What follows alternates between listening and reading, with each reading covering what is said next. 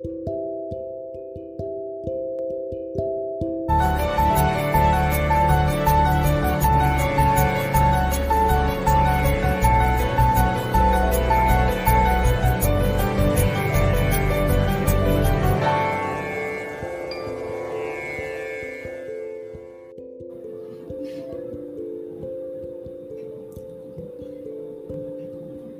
அனைவருக்கும் வணக்கம். உங்களை மறுபடியும் சந்திக்கிறதுல ரொம்ப மகிழ்ச்சி.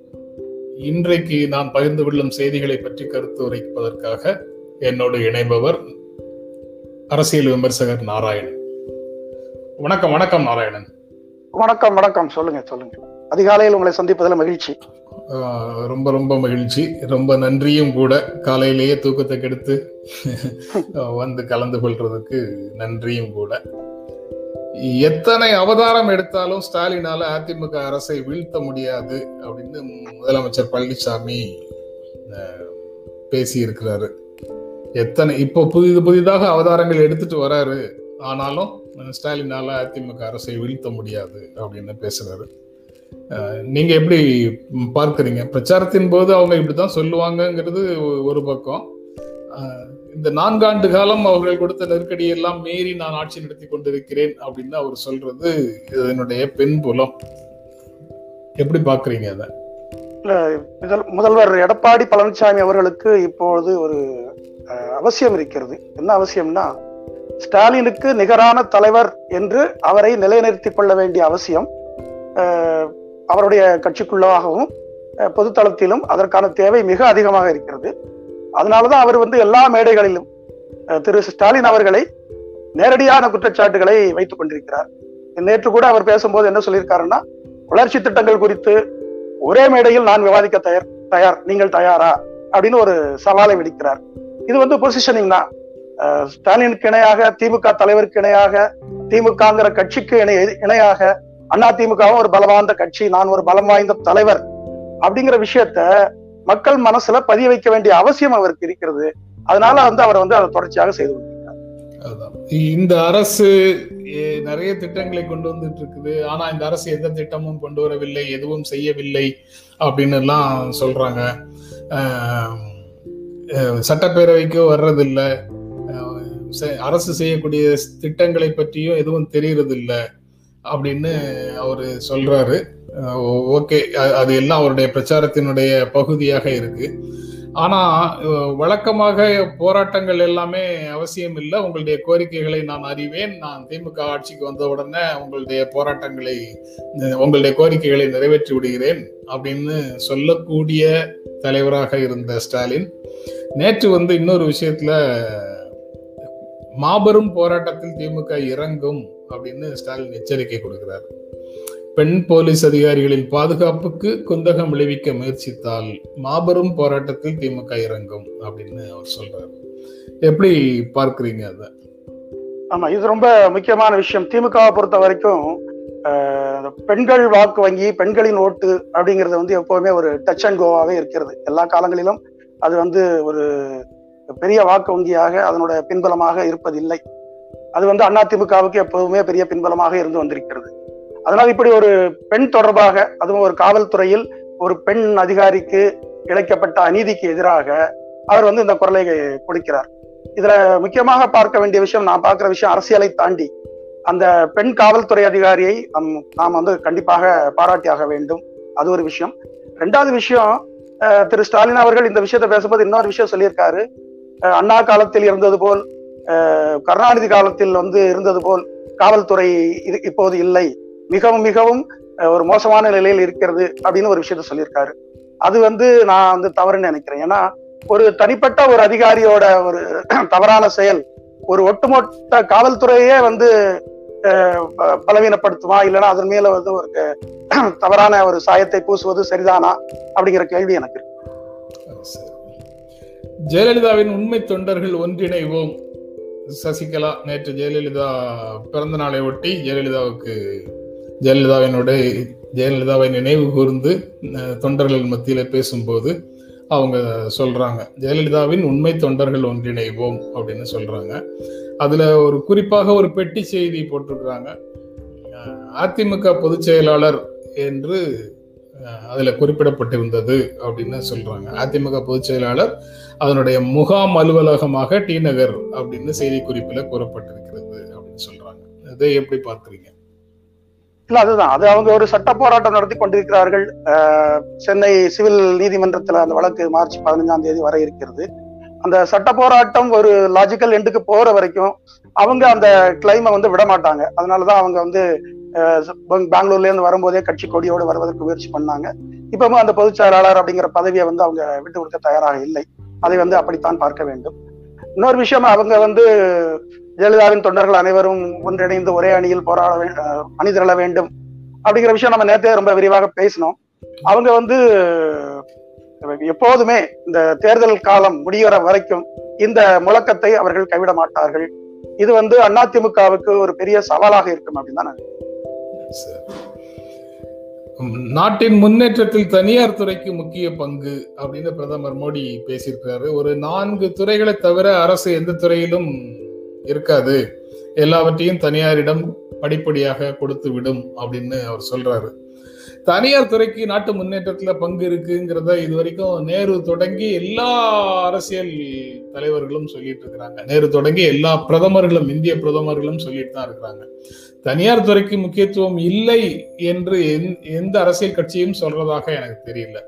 ஏன்னா இந்தியா தொடங்கிய போதே ஐடியா ஆஃப் இந்தியாலேயே வந்து பொருளாதார கொள்கையில மிக்சட் எக்கானமி அப்படின்னு அரசு சில தொழில்கள் செய்யும் தனியார்கள் சில தொழில்கள் செய்வார்கள் சில துறைகளில் ரெண்டு பேரும் சேர்ந்து செய்வார்கள் அப்படிங்கிற நிலையை தான் கலப்பு பொருளாதாரம்ங்கிற பேரில் நேருவே இன்ட்ரடியூஸ் பண்ணாரு.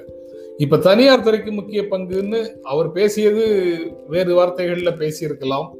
ஆனால் இங்கே தலைப்பு வந்து தனியார் துறைக்கு முக்கிய பங்கு அப்படின்னு தலைப்பு போட்டிருக்கிறாங்க.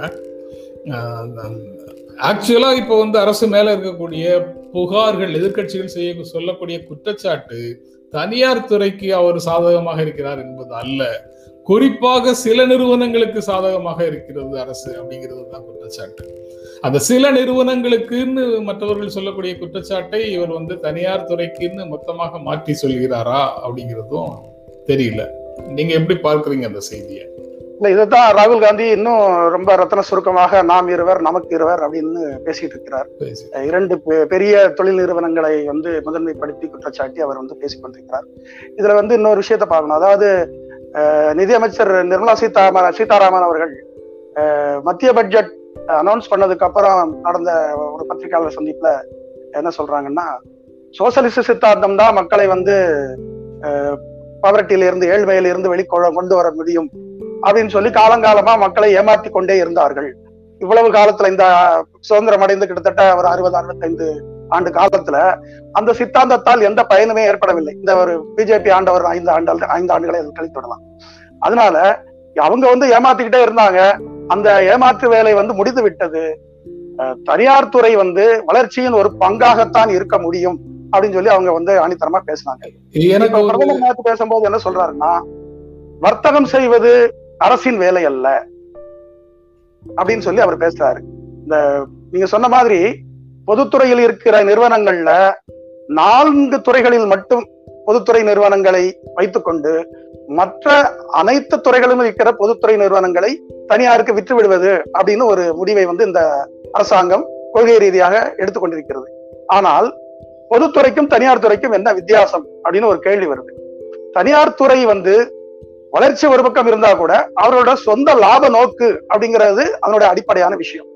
இப்ப பொதுத்துறை என்ன பண்ணுது? பொதுத்துறை ஏன் கொண்டு வந்தாங்க? பொதுத்துறை என்பது மக்களுக்கு சேவைகளை அளிப்பதோடு லாப நோக்கு இல்லாமல் வளர்ச்சிக்கு நாட்டின் வளர்ச்சிக்கு அது பயன்பட வேண்டும் அப்படிங்கிற அடிப்படை நோக்கத்துல நோக்கத்துலதான் வந்து பொதுத்துறைகள் கொண்டு வரப்பட்டன ஆனா லாபத்தை முதன்மையான நோக்கமாக கொண்டு மக்களுடைய சேவைகளை புறந்தள்ளிவிடக் கூடாது அப்படிங்கிற நோக்கத்தோட அதை தனியார் துறையில கொடுக்காம சில சேவைகளை அரசை செய்தது. உள்கட்டமைப்பு உள்கட்டமைப்பு வசதிகளுக்கு அதை உருவாக்குவதற்கு தனியார் துறை லாபம் தராத தொழில் என்று ஒதுங்கி இருக்கும் போது அதை அரசு முதலீடு செய்து உள்கட்டமைப்பு வசதிகளை உருவாக்கு உருவாக்கும் பணிகளை செய்தது அப்படின்னு எதை எதனால பொதுத்துறைக்கு அரசு வந்தது அப்படிங்கறத பற்றி நிறைய பேசிக்கிட்டே போகலாம். ஆனா சோசியலிசத்தை பற்றி நிதியமைச்சர் சொன்னதாக சொன்னீங்கல்ல அதுல எனக்கு ஒரு சந்தேகம் வருது. சோசியலிசம் பேசி ஏமாற்றி கொண்டிருக்கிறார்கள்னு சொல்றாங்கன்னா எந்த அரசமைப்பு சட்டத்தின் மீது அவர்கள் உறுதி ஏற்றுக்கொண்டு அமைச்சராக இருக்கிறாங்களோ அந்த அரசமைப்பு சட்டம் தான் வந்து இந்திய குடியரசை சோசியலிச குடியரசுன்னு சொல்லுது. மதச்சார்பற்ற குடியரசுன்னு சொல்லுது. ராகுல் காந்தியோ சோனியா காந்தியோ சொல்லிட்டு போகல. அல்லது சீதாராம் யெச்சூரியோ டி ராஜாவோ சொல்லிட்டு போகல. அரசமைப்பு சட்டம் சொல்லுது. அதனால எல்லாரும் அதை பத்தி பேசிட்டு இருக்கிறாங்க. இல்ல அதுதான். அது வந்து சோசியலிசம்ங்கிற அந்த ஒரு பெரிய ஒரு சித்தாந்தத்தை வந்து அதனுடைய ஒரு பொருளாதார விஷயத்துக்குள்ள வந்து அவங்க குறுக்க பாக்குறாங்க. அதுதான் அதுல இருக்கிற சிக்கல். பொருளாதார ரீதியா வந்து மக்களை வந்து வறுமையில இருந்து அது வந்து வெளிக்கொண்டு வரவில்லை. அப்படிங்கிற குற்றச்சாட்டு தான் அவங்களோட குற்றச்சாட்டு. அதாவது இந்த பொதுத்துறை நிறுவனங்களை வந்து தனியார் மயமாக்க வேண்டும் இல்லைன்னா தனியாருக்கு விற்க வேண்டும் அப்படிங்கிறது எதுல இருந்து வருதுன்னா பொதுத்துறை நிறுவனங்கள் பல நிறுவனங்கள் வந்து நஷ்டத்தில் இயங்குகின்றன. மக்களுடைய வரிப்பணம் வந்து வீணாகிறது. அதனால வந்து வர்த்தகத்தை நடத்த வேண்டியது அரசுடைய வேலை இல்லை அப்படின்னு பேசுகின்ற மத்திய அரசு. அதில் இருக்கிற நிர்வாக சீர்கேடுகளை சரி செய்ய வேண்டாமா? அது செய்ய முடியாதா? அதற்கான ஒரு வேர்வித்தல் அதற்கான ஒரு ஆளுமை இல்லையா? இந்த மத்திய அரசாங்கத்திடம் இல்லையா? அதுதான் நம்முடைய கேள்வியாக இருக்கிறது. இந்த அரசினுடைய தலைமை இந்த அரசினுடைய வலிமையான தலைமை எவ்வளவோ மாறுதல்களை கொண்டு வர வேண்டும் என்று முயற்சி எடுக்கின்ற இந்த வலிமையான தலைமை பொதுத்துறையில் இருக்கக்கூடிய சீர்கேடுகளை சரி செய்து பொதுத்துறையை சிறப்பாக இயங்க வைப்பதை செய்ய முடியும். கண்டிப்பாக கண்டிப்பாக. அதுதான் செய்ய வேண்டும் என்பதுதான் எண்ணம். அவங்க நோக்கம் அதுவாக இல்லை அப்படிங்கிறது தான் இதுல இருந்து புரியுது அது பொதுத்துறையை பற்றி நீங்க பேசும்போது அடுத்த செய்தி இன்னும் கூடுதல் முக்கியத்துவம் பெறுது. இன்று வேலை நிறுத்த போராட்ட அறிவிப்பு வேலைக்கு வராவிட்டால் ஒழுங்கு நடவடிக்கை பஸ் ஊழியர்களுக்கு அரசு எச்சரிக்கை அப்படின்னு ஒரு செய்தியும் திட்டமிட்டபடி வேலை நிறுத்தம் தொழிற்சங்க கூட்டமைப்பு அறிவிப்பு அப்படின்னு அடுத்த செய்தியுமாக இருக்கு. இதை எப்படி பார்க்கிறீங்க? இல்ல. ஏன் அது வந்து ஒரு புரியாத புதிராக இருக்கிறது? போக்குவரத்து துறையில் பணி ஓய்வு பெறுபவர்களுக்கு அந்த பணப்பயன் பணிப்பயன் ஏன் உடனடியாக சென்றடைய மாட்ட அடைவதில்லை? என்ன காரணம்? அவர்கள் வந்து அரசு ஊழியர்கள் தான் மற்ற மற்ற எல்லா துறைகளிலும் இருக்கிற அரசு ஊழியர்களுக்கு அவர்கள் ஓய்வு பெற்ற உடனே அதற்கான பணப்பயனும் பணிப்பயனும் உடனடியாக கிடைக்கிறது.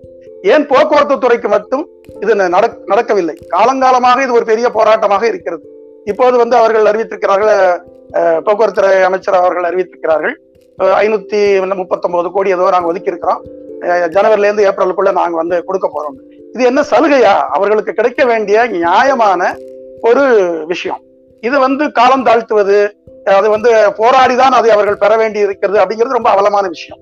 ரெண்டாவது வந்து செப்டம்பர் ரெண்டாயிரத்தி பத்தொன்பதோடு ஏற்கனவே இருந்த அந்த வேஜ் அக்ரிமெண்ட் முடிஞ்சு போச்சு. அந்த வேஜ் அக்ரிமெண்ட் முடிஞ்சதுக்கு அப்புறம் அடுத்த வேஜ் அக்ரிமெண்ட்டுக்கான பேச்சுவார்த்தையை தொடங்க வேண்டும். இவர்கள் கேட்டுக்கொண்டே இருக்கிறார்கள். அவர்கள் காலம் கடத்தி கொண்டே இருக்கிறார்கள். இப்போது முதலமைச்சர் என்ன பண்றாரு? அடுத்த வேஜ் அக்ரிமெண்ட் முடிகிற வரைக்கும் மாசம் மாசம் உங்களுக்கு ஒரு நூறு ரூபாய் இடைக்கால நிவாரணம் சாரி ஆயிரம் ரூபாய் நான் இடைக்கால நிவாரணம் தருகிறேன் என்று இப்போது அனௌன்ஸ் பண்றாரு. இதெல்லாம் ஏன் அந்தந்த காலத்தில் அவர்களுக்கு தர தரப்பட வேண்டிய சலுகைகளையும் உரிமைகளையும் ஏன் தரா இந்த அரசு மறுத்து கொண்டிருக்கிறது? கேட்டால் போக்குவரத்துக்காரங்கள் நஷ்டத்தில் இயங்குகின்றன அப்படின்னு சொல்லி பேசுவாங்க. இப்ப நம்ம ஏற்கனவே பேசின விஷயம் தான் நீங்க சொன்ன விஷயம் தான். போக்குவரத்து துறை வந்து நஷ்டத்துல இயங்குது. இனிமே இதை அரசு நடத்த முடியாது. இதை தனியார் துறை கொடுத்துடலாம்னு கூட இவங்க பேசுவாங்க. அதை நோக்கி தான் இது போகுதுன்னு நான் நினைக்கிறேன். Phase 2 more private hospitals uh, to next in line for vaccine on March one all March 1. All above 60, 45 plus. அப்படின்னு ஒரு செய்தி இந்தியன் எக்ஸ்பிரஸ்ல மும்பை இந்தியன் எக்ஸ்பிரஸ்ல போட்டிருக்கிறாங்க. அதாவது மார்ச் ஒன்னாம் தேதியிலிருந்து தடுப்பூசி கொரோனா தடுப்பூசி அரசு அலுவ அரசு மருத்துவமனைகளில் போடப்படும். பிரைவேட் ஃபெசிலிட்டிஸில் அதாவது தனியார் மருத்துவமனைகளில் போடுவது குறித்தும் அரசு வந்து ஒரு கட்டணத்தை நிர்ணயம் செய்யும் அப்படிங்கிற ஒரு முடிவுக்கு மத்திய அரசு வந்திருக்கிறது அப்படிங்கிறது செய்தி. இந்த ஃபேஸ் வந்து ரொம்ப ரொம்ப முக்கியமானது.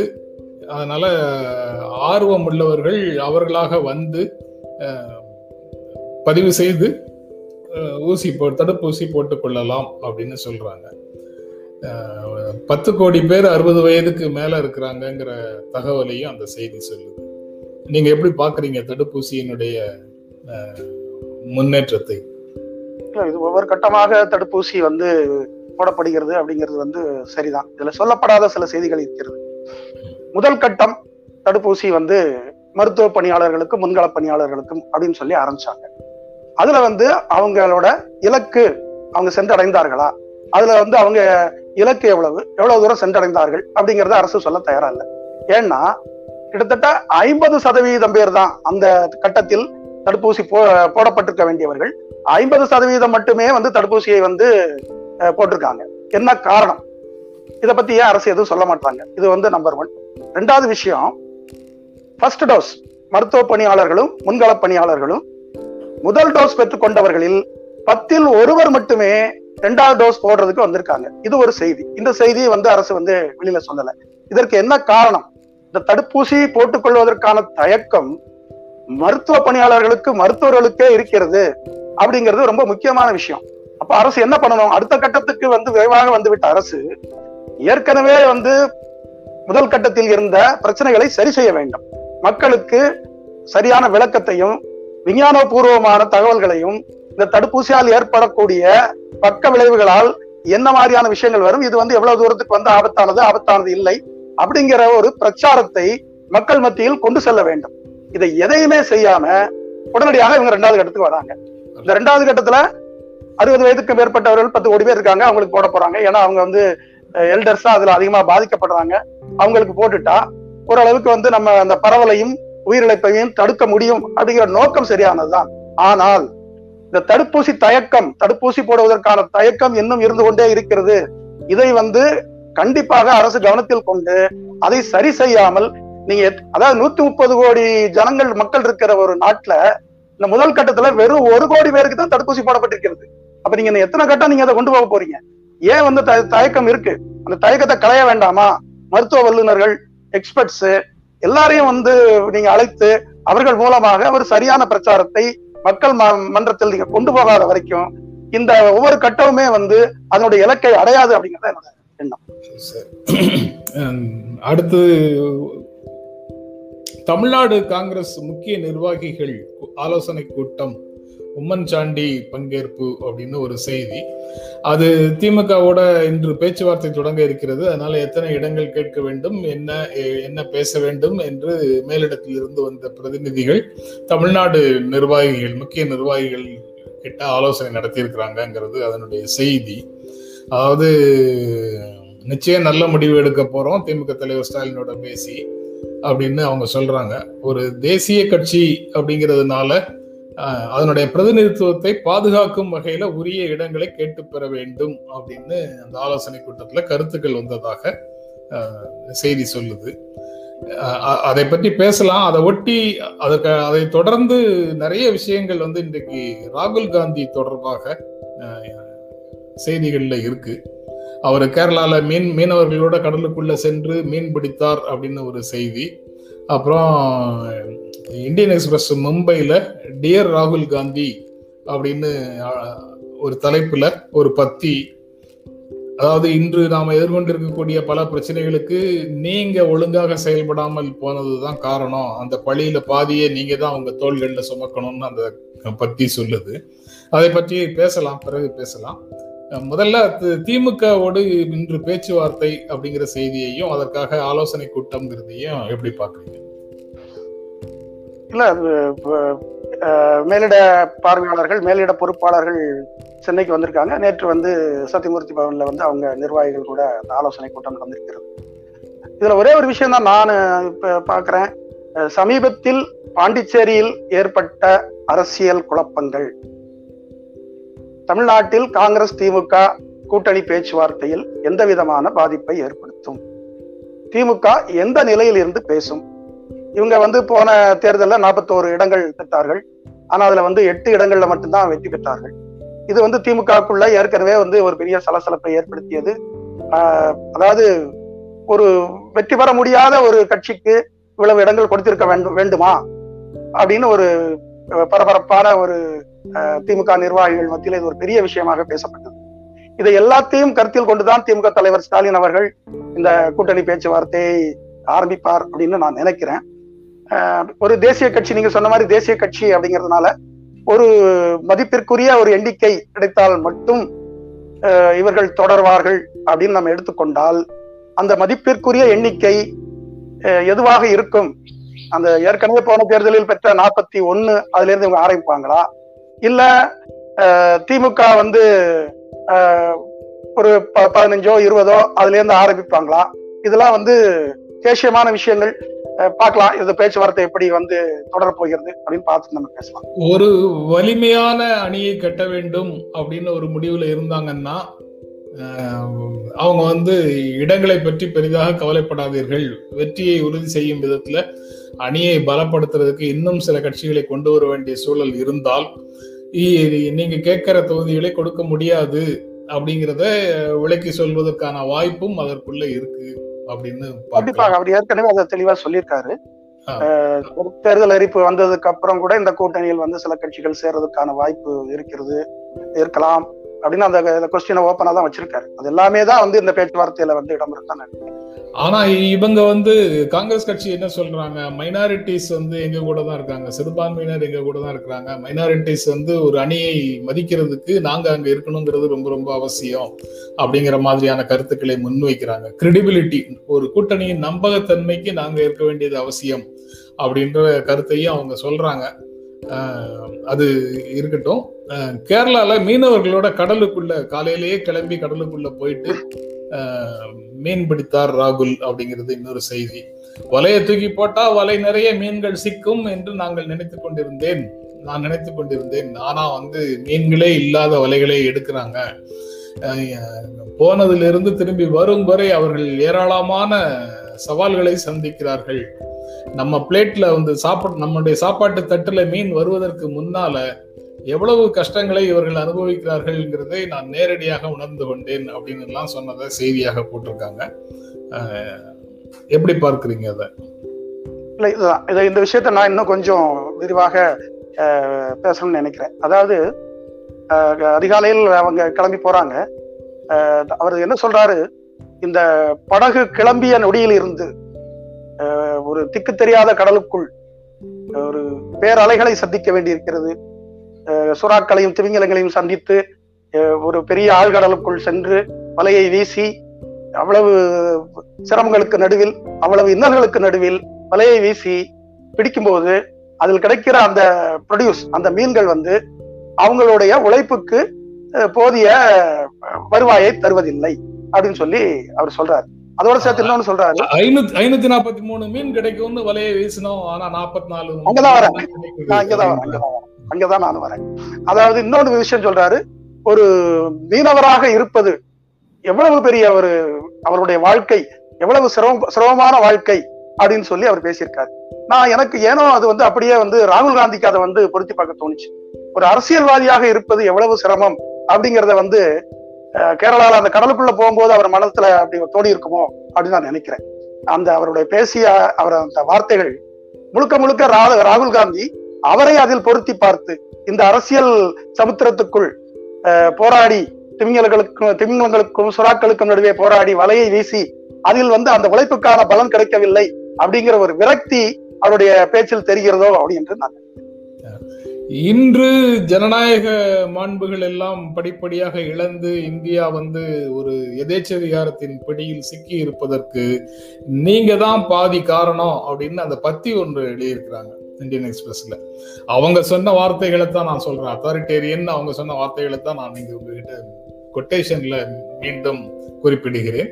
டியர் ராகுல் காந்தி அப்படின்னு அந்த தலைப்புல ஒரு பத்தி இருக்கு. அதை எப்படி பார்க்குறீங்க? இல்ல இதுதான். இது வந்து ரொம்ப ரொம்ப ரொம்ப முக்கியமான செய்தி. அதாவது என்னதான் வந்து இந்திய அரசியல் இந்திய தேர்தல் களம் ஒரு பைபோலார் பாலிடிக்ஸ் இல்லைன்னா கூட பெரும்பாலும் பாஜக காங்கிரஸ் அப்படிங்கறத வந்து பிரதான கட்சிகளாக இருக்கு. ரெண்டுமே பேன் இந்தியன் பார்ட்டிஸ் சோ இன்று வலுவான நிலையில் ஒரு ஒரு அசுர நிலையில் இருக்கும் ஒரு பாரதிய ஜனதாவை எதிர்ப்பதற்கு காங்கிரஸில் சரியான தலைமை இல்லை. இது வந்து பல மாநிலங்கள்ல காங்கிரஸோட தோல்விக்கு இல்ல தேர்ந்தெடுக்கப்பட்ட அரசுகள் வந்து காலாவதி ஆவதற்கு மத்தியில் வந்து காங்கிரஸுக்கு ஒரு சரியான தலைமை இல்லை அப்படிங்கிறது முக்கியமான காரணம். இது வந்து ராகுல் காந்தியை மட்டும் இதுக்கு வந்து குறை சொல்வது சரியா அப்படின்னு யோசிச்சு பார்த்தா ராகுல் காந்தி இன்னைக்கு அந்த இடத்துல இருக்கிறாரு. அதனால அந்த பொறுப்பையும் அந்த பிளேமையும் இன்னைக்கு அவர் ஏத்துக்க வேண்டிய ஒரு கட்டாயம் இருக்கு அப்படிங்கறத நான் ஒத்துக்கிறேன். ஆனா இது வந்து கடந்த ஒரு பல பத்தாண்டுகளாக காங்கிரஸ்க்குள்ள இது வந்து வளர்ந்து கொண்டே இருந்திருக்கிறது. காங்கிரஸ்க்குள்ள வந்து ஒரு சரியான உரையாடல்கள் இல்லை. காங்கிரஸை வந்து மக்கள் காங்கிரஸ் வந்து மக்கள்கிட்ட இருந்து அந்நியப்பட்டு நிற்கிறது பல விஷயங்கள்ல காங்கிரஸ் வந்து மக்களுக்காக வந்து களத்தில் இருக்கவில்லை எல்லாமே எல்லாருமே தலைவர்களாக இருக்கிறார்கள். யாருமே வந்து காங்கிரஸோட எதிர்காலம் காங்கிரஸோட வளர்ச்சி அப்படிங்கறதுல அக்கறை செலுத்துபவர்களாகவே இல்லை. இதுதான் வந்து அந்த நிலைமைக்கு காரணம். இதுல வந்து ராகுல் மட்டும்தான் இதுக்கு பொறுப்பு அப்படிங்கறத வந்து என்னால வந்து ஏத்துக்க முடியல. சரி. North south divider tool kit sold by BJP அப்படின்னு சர்ஜுவாலா டிஃபென்ஸ் ராகுல் ஸ்பீச் அப்படின்னு சொல்லி ஒரு செய்தி இருக்கு. அதாவது வடக்கு வாழ்கிறது தெற்கு தேய்கிறதுங்கிற பிரச்சாரத்தை தான் நம்ம வந்து தமிழ்நாட்டில் கேட்டுட்டு வந்திருக்கிறோம் அவர் நேற்று செய்தித்தாள்களில் இடம்பெற்ற ராகுல் காந்தியினுடைய கருத்து என்னன்னா வடக்குல வந்து வேற மாதிரி இங்க வந்து கேரளால நீங்க பிரச்சனையின் அடிப்படையில் அரசியல் பேசுறீங்க பிரச்சனைகளை முன்னிறுத்தி பேசுறீங்க அப்படின்னு அவர் சொன்னதை பாரதிய ஜனதா கட்சி கண்டிச்சது. இப்படி வடக்கு கிழக்கு வடக்கு தெற்குன்னு இந்தியாவை பிளவுபடுத்தாதீர்கள் அப்படின்னு பாரதிய ஜனதா கட்சி சொன்னாங்க. இப்போ அந்த பிளவுங்கிறதே உங்களுடைய அஜெண்டா தான் அப்படின்னு காங்கிரஸ் ஸ்போக்ஸ் பர்சன் சொல்றாரு ரந்தீப் சொல்றாரு. நீங்க எப்படி பாக்குறீங்க அதை? இது ஒரு சாதாரணமான ஒரு ஸ்டேட்மெண்ட் இது வந்து ராகுல் காந்தி இல்லாம வேற ஒரு இரண்டாம் கட்ட தலைவர் சொல்லியிருந்தா இது இவ்வளவு பெரிய முக்கியத்துவம் பெற்றிருக்காரு. ஆனால் ராகுல் காந்தி வாயிலிருந்து எது வந்தாலும் அதை வந்து ஒரு தேச விரதமாகவோ இல்லைன்னா ஒரு பிளவு பிளவுக்காக அவர் பேசுகிறார் என்று இப்படியான ஒரு பிரச்சாரத்தை தொடர்ந்து வந்து பாரதிய ஜனதா செய்து கொண்டே இருக்கிறது. நீங்க அதனுடைய பொருத்தி இன்னொரு விஷயத்தை பொருத்தி பார்க்கலாம். இன்று வந்து தமிழகத்துக்கு வந்து பிரதமர் மோடி அவர்கள் வருகிறார். நேத்து வந்து அவர் ஒரு ட்வீட் போடுறாரு. என்ன போடுறாருன்னா இந்தியாவின் வளர்ச்சிக்கு தமிழகத்தின் பங்கு அளப்பரியது அப்படின்னு சொல்லி போடுறாரு. அப்படின்னா என்ன சொல்றது? அப்ப மத்த மாநிலங்கள்லாம் இந்தியாவோட வளர்ச்சிக்கு வந்து உறுதுணையா இல்லையா? அப்படின்னா அதை பாக்குறது அந்தந்த மாநிலங்களுக்கு வரும்போது அந்த மாநிலங்களுடைய சிறப்பை பேசுவது தலைவர்களுடைய வழக்கம். அதனுடைய அடிப்படையில தான் வந்து ராகுல் காந்தி அதை பேசியிருக்கிறார். இதை வந்து அதான் நான் சொன்னேன்ல இது வந்து ராகுல் காந்தி எதை பேசினாலும் அவர் வந்து தேசத்துக்கு எதிரானவர் வளர்ச்சிக்கு எதிரானவர் ஒரு பிரிவினையை பேசுகிறார் அப்படின்னு பிரச்சாரம் பண்றது பாஜகவுக்கு வந்து ஒரு தொடர்கதையாவே மேடையில வணக்கம் சொல்றது வணக்கம் சொல்லி பேச்ச ஆரம்பிக்கிறது. தமிழ்ல வணக்கம்ங்கிற ஒரு சொல்லை சொல்லி பேச்ச ஆரம்பிக்கிறது.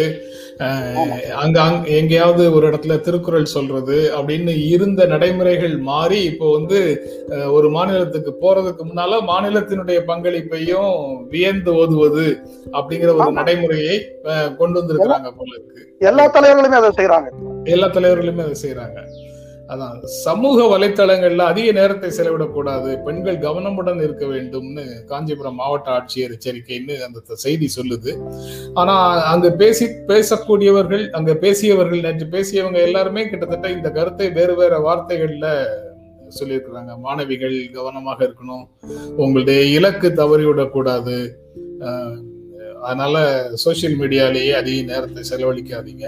அது வேறு சில பிரச்சனைகள் பாதுகாப்பு பிரச்சனைகளையும் உருவாக்குகிறது அப்படிங்கிறத எல்லாரும் சொல்லியிருக்கிறாங்க. முன்னால வந்து வீட்டை விட்டு வெளியில வராதீங்க. உங்களுடைய பாதுகாப்பு பிரச்சனைக்குள்ளாக கூடும் அப்படின்னு வீட்டை விட்டு வெளியில வராதீங்க. வீட்டில் இருங்க அப்படின்னு சொல்லிட்டு இருந்தாங்க. இப்போ வீட்டுக்குள்ள இருந்து சோசியல் மீடியால இருந்தாலும் சோசியல் மீடியால கவனமாக இருங்க. சோசியல் மீடியால அதிக நேரம் செலவழிக்காதீங்க. அப்படின்றது சொல்றாங்க. ஒரு சிக்கல் வருது ஒரு பிரச்சனை வருகிறது அதை எதிர்கொள்ள வேண்டியது இருக்கிறது. அதற்கு ஒரு அரசு பொறுப்புல அதிகாரத்துல இருக்கக்கூடியவங்க அதை தவிர்ப்பு அதை தவிர்த்து விடுங்கள் அப்படின்னு அந்த சிக்கலை எதிர்கொள்வதற்கு ஒரே தீர்வு அதை தவிர்த்து விடுங்கள் அப்படின்னு சொல்வதாக நாம எடுத்துக்கொள்ள முடியுமா? இல்ல நிச்சயமாக முடியாது. ஏன்னா ஒரு தொழில்நுட்ப வளர்ச்சியை வந்து தடுத்து நிறுத்துறது அப்படிங்கிறது வந்து சாத்தியம் இல்லாத விஷயம். அந்த இப்ப இது வந்து ரொம்ப ரொம்ப முக்கியமான செய்தி. ஏன்னா இன்னைக்கு வந்து சமூக ஊடகங்கள் சோஷியல் மீடியா எல்லார் கையிலயும் வந்து ஸ்மார்ட் போன் இருக்கிறது. இது வந்து ரொம்ப ரொம்ப ஒரு சிக்கலான ஆபத்தான ஒரு விஷயம். அதுவும் நம்மளுடைய பெண்களுக்கு வந்து இது வந்து ரொம்ப ரொம்ப நிறைய சிக்கல்களை நம்ம பல இடங்கள்ல இந்த மாதிரி பாதிக்கப்பட்ட பெண்களை பற்றிய செய்திகள் நிறைய படித்துக் கொண்டே இருக்கிறோம். என்ன செய்ய வேண்டும் என்றால் இது வந்து ஒரு ஆரம்பத்திலேயே பள்ளி பாடத்திட்டத்திலேயே பள்ளியிலிருந்தே இதற்கான ஒரு அவேர்னஸ் ஒரு விழிப்புணர்வு ஏற்படுத்தப்பட வேண்டும். மாணவர்களுக்கு பெண்களுக்கு குறிப்பாக பெண் குழந்தைகளுக்கு இதற்கான விழிப்புணர்வு ஏற்படுத்தப்பட வேண்டும்.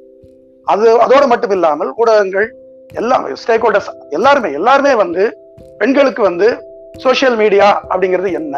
அதுல வந்து நம்ம என்னெல்லாம் பண்ணலாம் என்னெல்லாம் பண்ணக்கூடாது? அப்படிங்கிறத பத்தின ஒரு விழிப்புணர்வை ஏற்படுத்த வேண்டுமே தவிர அதை வந்து தடுப்பதோ அதை தடை செய்வதோ இது அதாவது எந்த விஷயத்தையும் தடுத்தா உடனே அது வந்து அதிகமாகத்தான் செய்யும். ஏன் தடுக்கிறாங்க? அதை போய் பார்க்க கூடாதா அப்படிங்கிறது வந்து சாதாரண ஒரு மனநிலை. அதை நோக்கி தான் அது போகும். நம்மோடு பழகக்கூடிய பெண்களை கண்ணியமாக நடத்துங்கள் அப்படின்னு ஆண்களுக்கு விழிப்புணர்வு பயிற்சி சிந்தனை பயிற்சி அதெல்லாம் கொடுக்க வேண்டியது அவசியம் எல்லா எல்லா எல்லா எச்சரிக்கைகளையும் பெண்களுக்கே கொடுக்கணும் அப்படின்னு இருக்க முடியும்? நீங்க சொல்றது ரொம்ப சரியான விஷயம். பேரண்டிங்லயே அந்த மாற்றம் வர்றதுக்கான தேவை ஏற்பட்டு விட்டது அப்படின்னு தான் நான் நினைக்கிறேன். ஏன்னா வீட்டுல வளரும் ஆண் குழந்தைகளுக்கு சில விஷயங்களை சொல்லி வளர்க்க வேண்டும். பெண்களிடம் எப்படி பழக வேண்டும் பெண்களை எப்படி வந்து நம்ம அவங்க கூட நட்புறவாக இருக்க வேண்டும். அப்படிங்கிற விஷயங்கள் எல்லாம் சிறு வயதிலே இருந்தே பெண்கள் எப்படி மதிக்கப்பட வேண்டும் அப்படிங்கறதெல்லாம் சிறு வயது சிறு வயதில இருந்தே சொல்லி வளர்க்கப்பட வேண்டும். பேரண்டிங்லயே அந்த மாற்றம் வர வேண்டும். அதான் சொன்னேன் ஆல் ஸ்டேக் ஹோல்டர்ஸ் எல்லாருக்கும் அந்த கடமை இருக்கிறது பொறுப்பு இருக்கிறது. எல்லாருக்கும் அந்த கடமை இருக்குது. ஆனா பேரண்டிங்னு சொல்லிட்டா அதுலயும் பெரும் பகுதியை வந்து அம்மா தலையில சமைச்சிட மாட்டோமா? இல்ல அது இருக்கு. அந்த சிக்கல் இருக்கு. குடும்பங்களுக்குள்ள வீடுகளுக்குள்ள அந்த சிக்கல் இருக்கதான் செய்யுது. இதான் இது ஒரு பெரிய சேலஞ்ச் தான் சொன்னாங்க. இது பெரிய சவால். ஆனா இதுல இருந்து வந்து அவங்கள வந்து பாதுகாக்க வேண்டும். அதற்கான விழிப்புணர்வை ஏற்படுத்த வேண்டுங்கிறது ரொம்ப அவசியமான விஷயம். ரொம்ப நன்றி நாராயணன். அஹ் நன்றி நன்றி. இந்த செய்திகளை வந்து செய்திகளை பற்றி உங்களுடைய கருத்துக்களை பகிர்ந்து கொண்டதற்கு ரொம்ப ரொம்ப நன்றி. நன்றி நன்றி. வணக்கம். வணக்கம். மீண்டும் சந்திப்போம். நன்றி வணக்கம். எங்களுடைய வீடியோ உங்களை நேரடியாக வந்து சேரணும்னா ஜென்ரா மீடியாவை சப்ஸ்கிரைப் பண்ணுங்க. இது குறித்த அப்டேட்ஸ் உங்களை வந்து சேர்வதற்கு பெல் ஐக்கானை கிளிக் பண்ணுங்கள்